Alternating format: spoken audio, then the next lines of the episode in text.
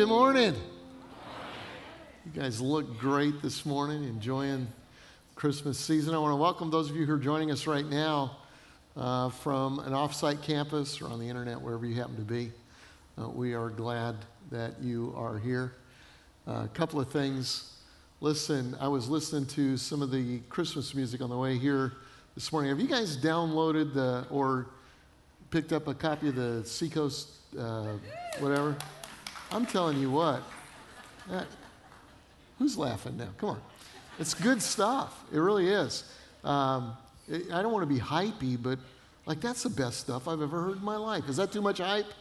Good stuff. So if you haven't if you haven't downloaded it, do it. Uh, go to iTunes and uh, search for Seacoast Worship, and then it's on there. Christmas Collective. Um, also, um, remember to invite somebody to Christmas Eve services. We have about a thousand of them at all the campuses, and just come anytime Christmas week, and we'll be here, and uh, it'll be great. And I also, um, I think the North North Greenville basketball team. You guys wave? You gonna wave just a little bit? Good to see you guys. Welcome. Yeah. They are. Uh, they are here today to play College of Charleston. I know some of the College of Charleston players come too. They were the ones booing when uh, they were waiting. And, uh, but glad you guys are here. Welcome today. Um, so, so, so let me ask you this. How many of you have ever had buyer's remorse? Anybody? You know what that is? Familiar with that? Yeah.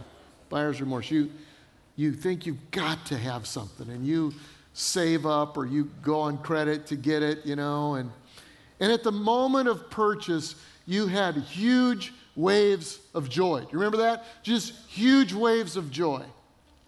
And then on the way home, or just after you click, you know, on the computer, or, you know, after you make your first payment, you have feelings of remorse. That's buyer's remorse.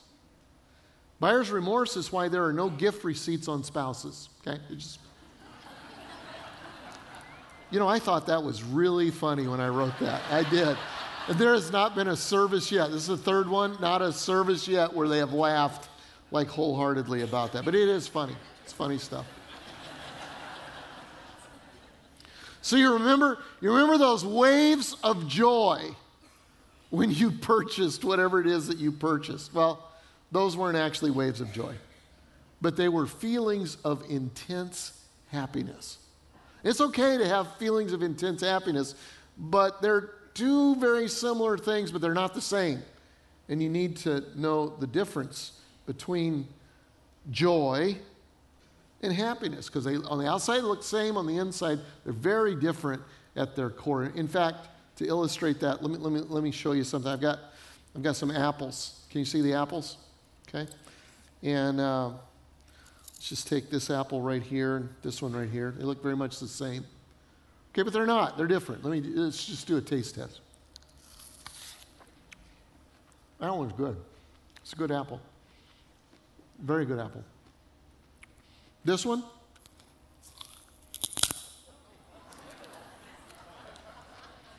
It's plastic. It's actually styrofoam.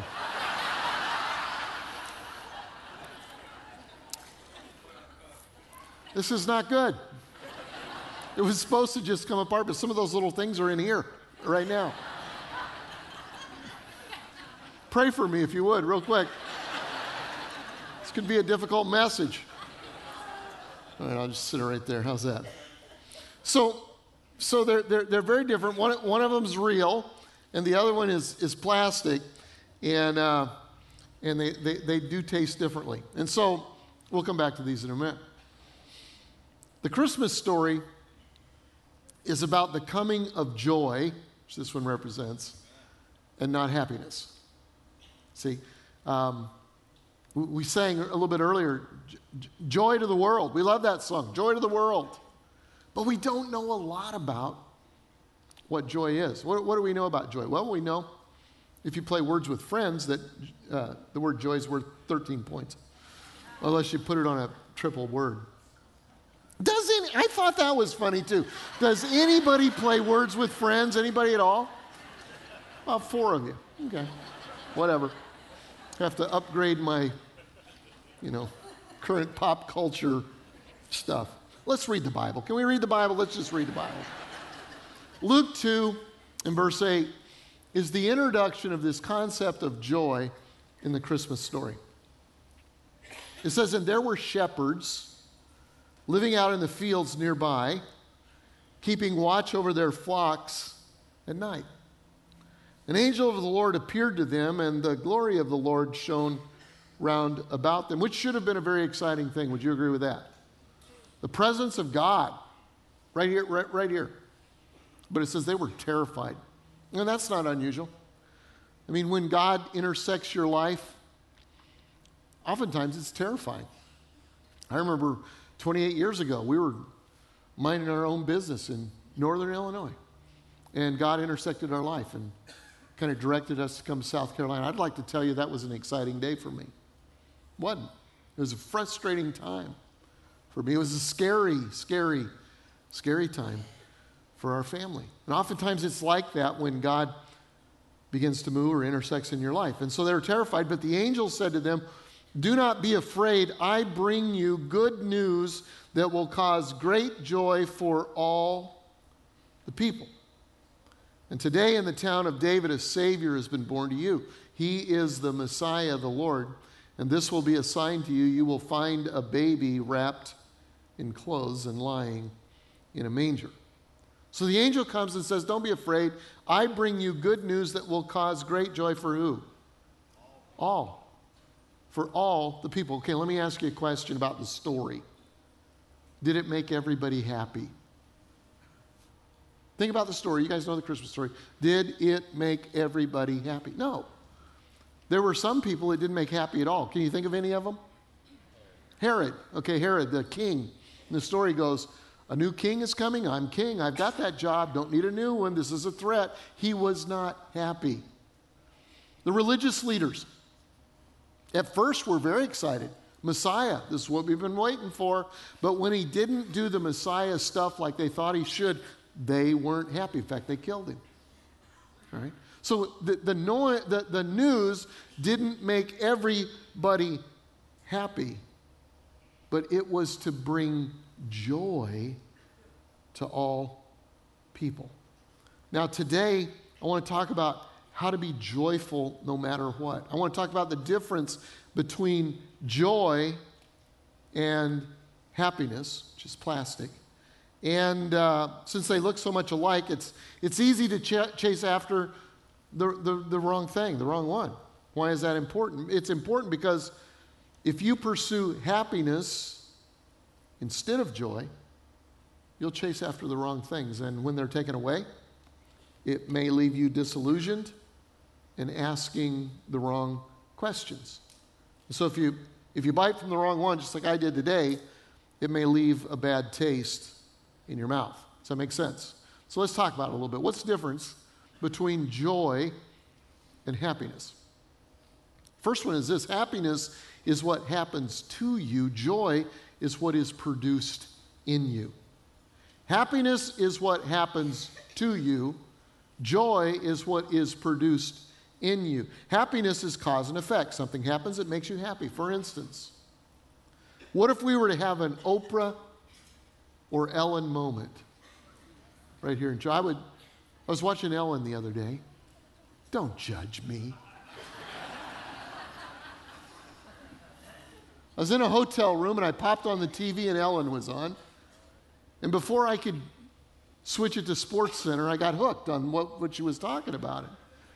And so, and, and so it's one of those days when she says, We're going to give everybody. And you're like!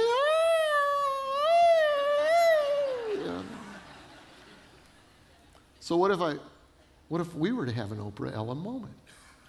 I am going to give everybody in this building a new car. Oh, that was lame. You don't believe me, do you? It's a good thing. If it was true, some of you go, Oh, what a great church. Oh, I love this place. I love Jesus so much.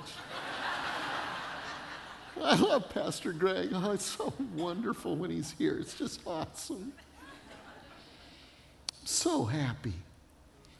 So, what if I announced Uh, one of the ushers just told me that somebody keyed all the cars in the parking lot. And they smashed the passenger side window and they stole your iPad that you left out there. then what would you say? Would you be happy? No, that makes me so mad. We were just talking the other night and felt in our care group that we need to increase security around here with ISIS and all that stuff going on. I've been telling everybody, and now they let uh, somebody mashes our parking lot, the cars and my iPad. This is ridiculous. When are they going to get it? I don't know.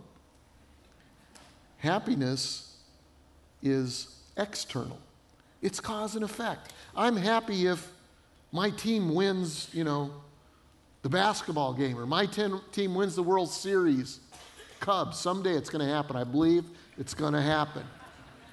I'm happy if the right guy smiles at me in class, or I get a raise, or my wife responds to me appropriately, or my kids get good grades, or you just fill in the blank. I'm happy if. Happiness, external. Joy is internal, it's produced from within. It's called a fruit of the Spirit. In fact, let's read together Galatians 5 22. Let's read it out loud. Everybody in the campuses and here in this building, let's read it out loud.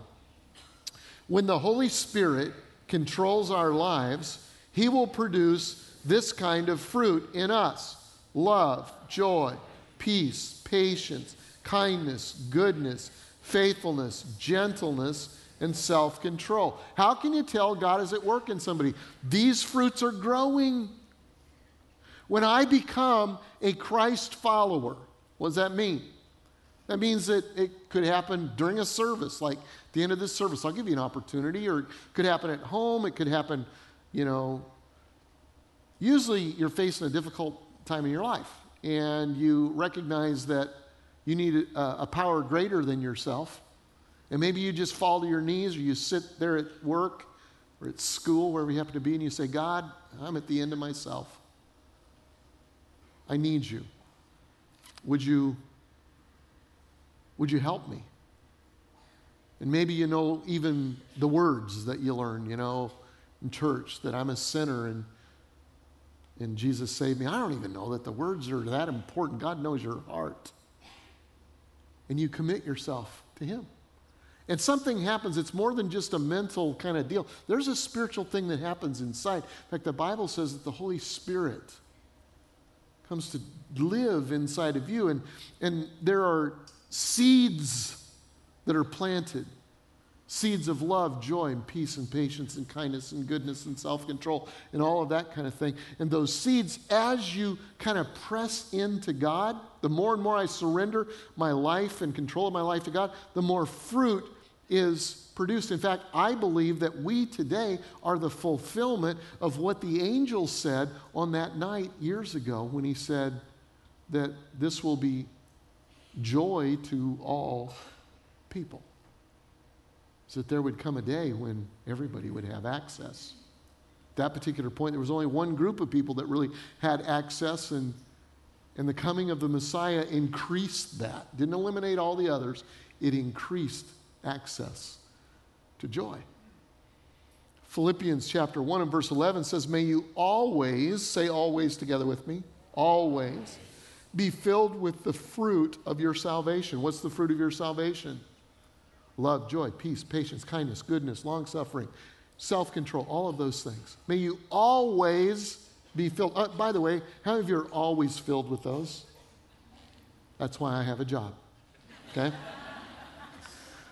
These good things that are produced in your life by Jesus Christ, for this will bring much glory and praise to God. Now, let me give you the God's will for everybody in here. Everybody. It's in the next verse, Philippians 4. Always, say always together. Always be full of joy in the Lord. Always be full of joy in the Lord. I say it again rejoice. And he's talking about in really tough situations. The goal is that joy doesn't come and go depending on what happens to me, because happiness is what happens to you, joy is what is produced in you. I'm going to give you another difference. I'm going to talk to you during this particular difference between joy and happiness about how, how you can be joyful always. that's this happiness is insecure, joy is confident. Happiness is insecure. In other words, it's not anchored. You know, have you ever been fishing or in a boat and, um, and you found a good fishing hole? I mean, that's, that's a wonderful thing. And, and, and, and if, you, if you don't anchor where that you can stay there, you're just blown wherever. Just blown wherever. And that's happiness and joy. It's a difference in happiness and joy. Happiness has no anchor. It just is okay if it's a good day, if good things happen, then I'm happy. If bad things happen, I'm not happy. Joy's anchored. Joy is anchored. Happiness is a moving target. The list of what makes me happy is always increasing. Your Christmas list is bigger this year than it was last year. It's always increasing. Proverbs 27, verse 20 says, Just as death and destruction are never satisfied, so human desire is never satisfied. That what that means is when you get what you want, it's not good enough, and so you want something else. Remember last Christmas? You had a Christmas list. And you, you know, you're getting ready for the new year. And the new year, you are going to make some New Year's resolutions and you're going to get in shape. This is going to be the year you get in shape and you're going to walk a thousand steps and all the, and drink, you know, uh, five gallons of water or whatever it is. And so on your Christmas list, you wanted a Fitbit. Remember the Fitbit? That's uh, some of you have them on. How many of you, does anybody have a Fitbit on right now? Just raise your hand. Fitbit, there we go. There we go. And you got it for Christmas. You were excited about waves of waves of intense happiness came over you. And then a little bit later in the year, your pastor got, yes, that's right, a, an Apple Watch. Or it might have been the guy next to you, and you're not as happy now because all yours does is count steps and stuff. Mine, I can do voicemail on it. I can do all kinds of things. Uh, and so you have got to, this year, you have got to have an Apple Watch because your desire has grown. Your desire has grown. Here's a tweetable. You guys Twitter? Here it is. Today's contentment becomes the source of tomorrow's complaining. Yeah, let me do it again. Today's contentment becomes the source of tomorrow's complaining. Hashtag Greg Surratt. because it takes more to make you happy and it's a moving target and it's always something else. Okay? Joy is confident, it's consistent. It's not ever changing standard, but an ever growing reality. The fruit of joy grows the more I get to know God, the more I get closer to God, the more I read His Word, fruit grows. The more I'm in relationship with His people. That's why small groups are important. Fruit grows. The more I give him control of every decision, not how will this make me feel? Will this honor God? That's the question. Will this honor God? Fruit grows. The More I allow him to guide my responses, my attitude. Fruit grows. Until ultimately, the goal is that we always are joyful, according to Philippians 4, but that's hard. I'm just going to give you a real transparent, I'm going to be the most transparent I've probably ever been here. I struggle in this area. I'm going to give you a struggle that I've recently had. It's going to help you, though, because some of you are there right now, and I'm going to give you a couple of ways to kind of move toward joy. So I moved to the country. And, um, and I'm a tech freak. I, I worked at Hewlett Packard before I became a pastor. I'm always on the bleeding edge of technology. I buy stuff when it doesn't work, you know, that kind of thing. And so the internet is so important. And I moved into my barn. We live in a little barn right now. I moved into my barn in the country, and then they told me that you couldn't get wireless in my neighborhood. You can't get wireless. Everybody has wireless. I was in Haiti and they had wireless. no, Mr. Stratton, you can't get wireless in your neighborhood. Really? Okay. So I hung up. Then I found out that some of my neighbors have wireless. AT&T. So I call them up. Hey, it's me again. I'd like to have some wireless. You can't get wireless. You know, I'm kind of a big deal. I've got this big church. I'm the head of a church planting organization. I must have wireless. So I do it from home. You can't have it. I said, okay. So I went to the AT&T store. I said, I need some wireless. We'll get you some. No problem. 20 minutes later, somebody from Bolivia, you can't have wireless. They don't have it there. So I think my neighbors have it. Nah, you can't have it. So then one day I'm somewhere, I don't know, one of my neighbors texts me and says, there's an AT&T truck at the house right next door. They just moved in. They just moved in. It's AT&T. I think they're, I went and talked to them. They're putting wireless in.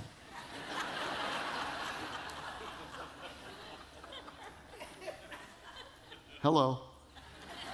I'd like some wireless. We don't have wireless in your neighborhood. Yes, you do. I will not take no for an answer. I'm not exaggerating right now. That's why I said, I will not take no for an answer. There is wireless right next door. And then I stopped and I thought, um, I'm sorry for yelling at you, but this is real serious for me. I know that you're just doing your job, but there is wireless. Said, right next door? I said, right next door. Both sides. Both sides.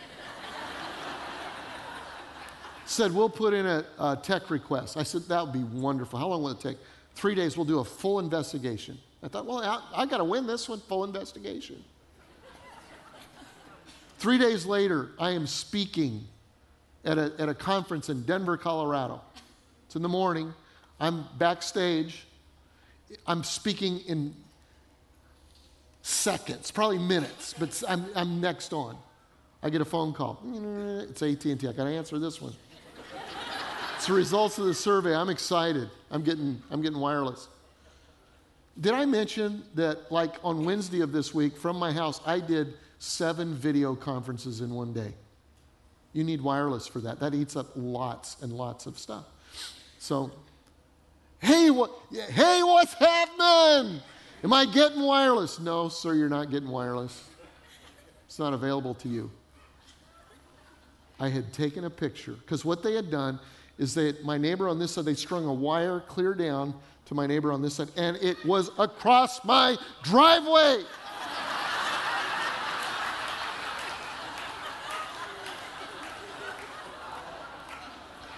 and I told him that. And I might have used a bowling word while I was telling him. And I, it was a small one. You guys use worse ones, but I, I, just, I just, I was so, fr- I said, I have to have wireless. The wires across my driveway. This is discrimination. I'll talk to you later. I've got to go preach. And so I went.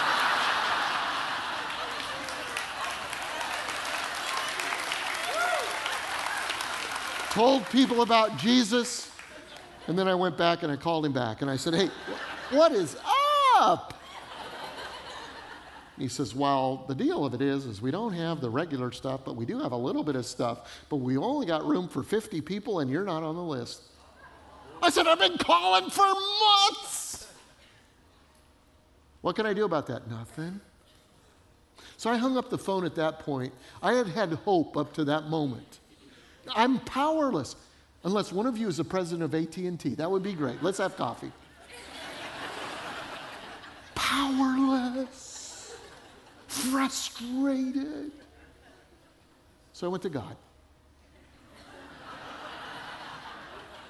This is true. God, why? What do I do? Write the word count. I'm going to give you two things that are going to help you. Write count. You got to count two things. Okay? This is what the Lord showed me. It's not rocket science. First one is you count it all joy. I'm going to read you a scripture I hate. Okay? Are there any of those in the Bible? James 1 and verse 2. Consider it pure joy, my brothers and sisters, whenever you can't get AT&T wireless.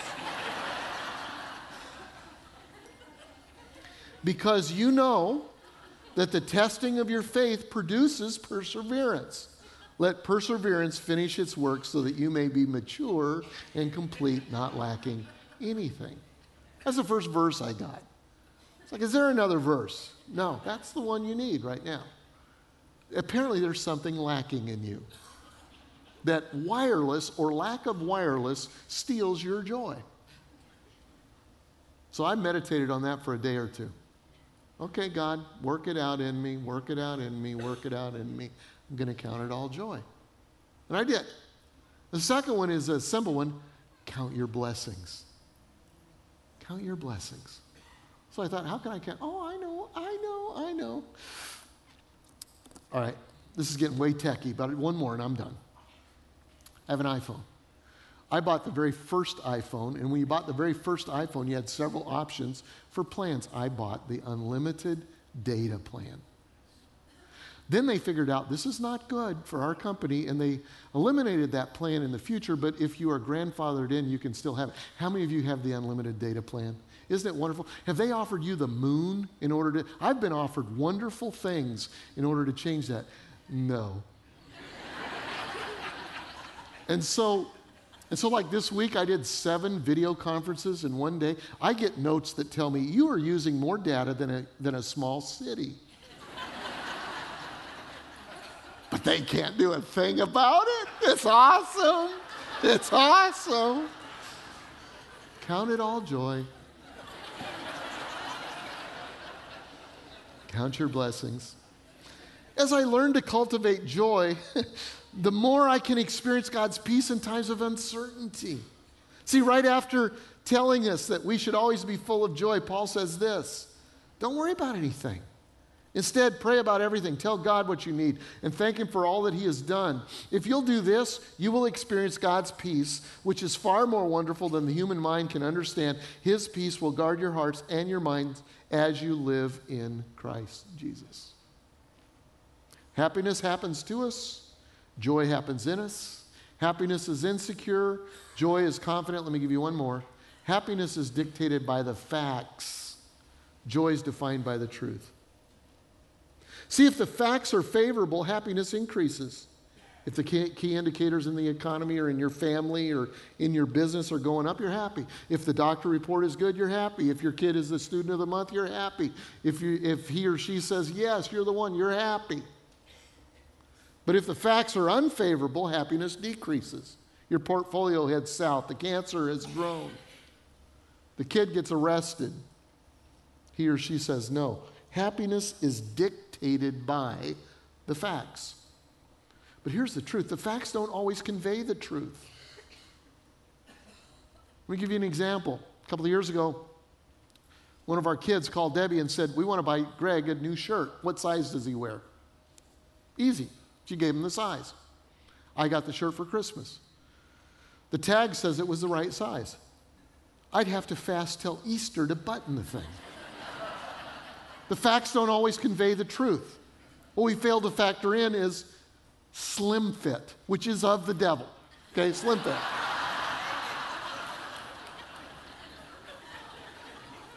yeah, the facts aren't always the truth. Let me give you a, biblical story on that. We'll kind of wrap it up. I love the story of Abraham, the father of faith. In fact, Jews, Christians, Muslims, everybody pretty much traces their faith back to Abraham. And, uh, and his story is incredible. It's incredible. The, uh, God came to him and made him a promise and said, You're going to have kids. In fact, not just kids, you're going to be the father of many nations. He's an old dude, 75 years old when that happens. God says it's going to happen. And uh, he believes God. And finally, when he's 100 years old, he has a, a child. And so Romans 4 talks about says, when God promised Abraham that he would become the father of many nations, Abraham believed him. He just believed him. God had also said, Your descendants will be as numerous as the stars, even though such a promise seemed utterly impossible. And Abraham's faith didn't weaken, even though he knew he was too old to be the father at the age of 100. And that Sarah, his wife, get this, had been barren, had never been able to have kids.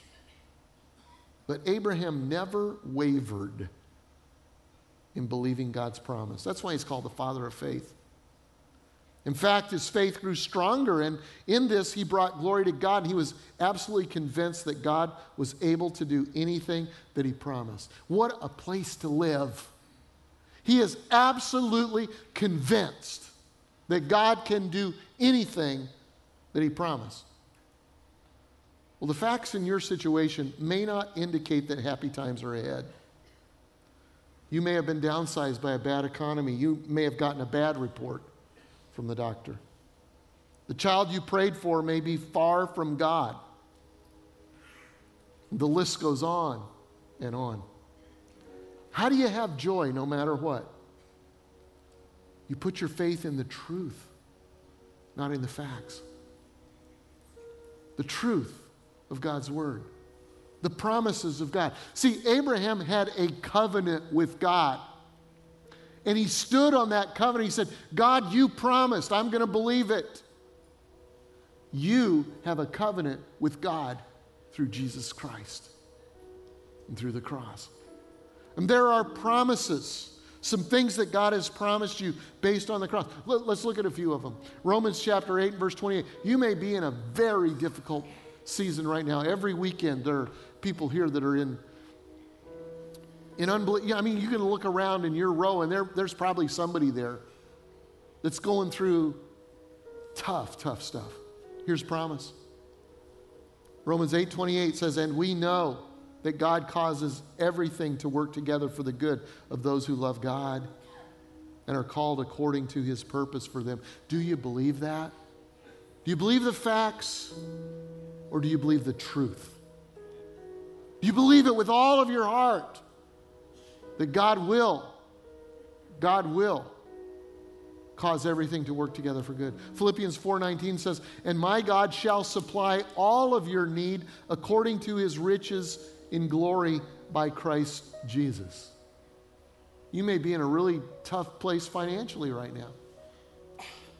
Do you believe the truth that God will? Might not be in your timing and it might not look like you think it should look but it will be infinitely more than you could ask or imagine. Do you believe that? What about a bad medical report?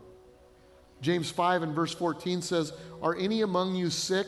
They should call for the elders of the church and have them pray over them, anointing them with oil in the name of the Lord. Several years ago, the Lord spoke to me and said, You need to do that every time you have church because people need to be able to receive healing. And so we recruited elders and prayer teams who would pray at every campus.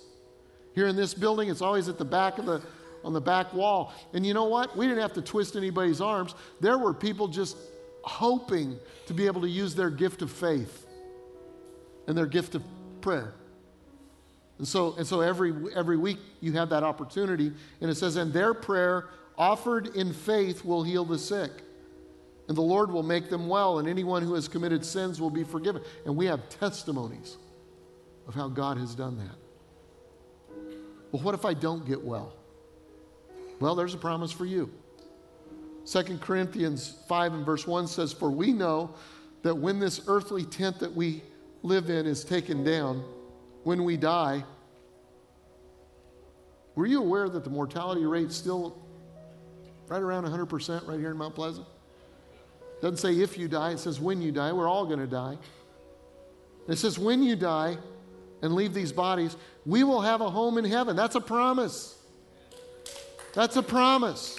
An eternal body made for us by God Himself, not by human hands. That's a promise. I walked in about a week and a half ago to a friend's house here in the Charleston area. The husband of the home, cancer. Been visiting with him off and on, and it's down toward the end. And I just happened to walk in, just happened to walk in 10 minutes before he breathed his last breath. I had just talked to him the week before. Just sat down and talked to him a little bit about heaven. Just say, hey, what, how you feeling, man? And he was full of joy in the midst of a, the most painful situation that you could imagine because his thoughts were there. We talked about whether there was golf in heaven or not. Obviously, there is. He's a golfer. I said, Man, you make a tee time, not too soon for me, but let's get it, let, we'll, we'll get together, you know. So I walked in, and his wife and his caretaker were climbed up in this big bed, wife on one side, caretaker on the other. I thought, what the heck? I climbed up in there too. I don't know what to say in those deals. I just thought, I'll, I'll just be close. And we watched him take his last breath. His son walked in, godly man. I said, How, how, how could you live through this if you didn't have the promise of eternal life through Jesus Christ? How do you deal with that? Well, the good news is you don't have to. You don't have to. In fact, the next verse says, 1 Corinthians 2 and verse 9 says, No eye has seen, no ear has heard, no mind has imagined what God has prepared for those who love him. Colossians 3 2 says, Let heaven fill your thoughts. Don't think only about things down here on earth. Let heaven fill your thoughts. Love the next verse. 2 Corinthians 4, verse 16 says, That's why we never give up. Though our bodies are dying, our spirits are being renewed every day. For our present troubles are small and won't last very long. Yet they produce for us a glory that vastly outweighs them and will last forever. That's that joy. So we don't look at the troubles that we can see now. Rather, we fix our gaze on things. We're not looking at the facts, we're looking through eyes of faith. And we fix our gaze on things that cannot be seen. For the things that we see now will soon be gone, but the things we cannot see will last forever. A couple, three years ago, I was having lunch with a young pastor, one of the brightest young pastors in America, great church in Texas. Just a year before, not long before Christmas, he'd had a seizure. A guy in his 30s had a seizure. Within days, he's in surgery, eight hours, removed most of a malignant, most of a malignant cancerous tumor from his brain. Went through a year of radiation, chemo, no guarantees. He wrote a blog during that time. He said this I'll be honest, that season was terrifying. We wept. I wept with my wife, my friends, my family members, partners in ministry, wept by myself. Leading up to the surgery, if I saw one of my children, particularly my oldest daughter, it was a fight to hold myself together. Under all of that fear and those tears, there was this quiet confidence, this firm foundation, this unshakable promise, and we never lost it. The world would sink in the days and months to come, but we continually found our footing in the truth that He is in control of all things. He loves me deeply, and He works all things together for my good. In this situation, He's thriving, He's still alive, doing well. But the truth is, everyone here is just one phone call away from losing everything that sustains your current happiness. What happens then? If you have bitten from this apple, the plastic one, is happiness, you will be left with only sadness, grief, and despair. If you've bitten from this apple, the real one, joy, you will be left with perhaps sadness and some grief, but a joy that will sustain you. You will be able to say with Nehemiah, The joy of the Lord is my strength. See, that joy that the angel spoke of to some lonely, fearful shepherds on a cold, dark night 2,000 years ago is a joy that's available to you and I today. And that's good news. Will you bow for closing prayer? Father, I thank you for this wonderful group gathered here and in various auditoriums across the state. God, I ask that in these moments that there would be an honesty that would just really settle down inside of us that we would search our hearts to know what is it we're depending on? Is it an external happiness or is it an internal joy that's produced by the fruit of the Holy Spirit?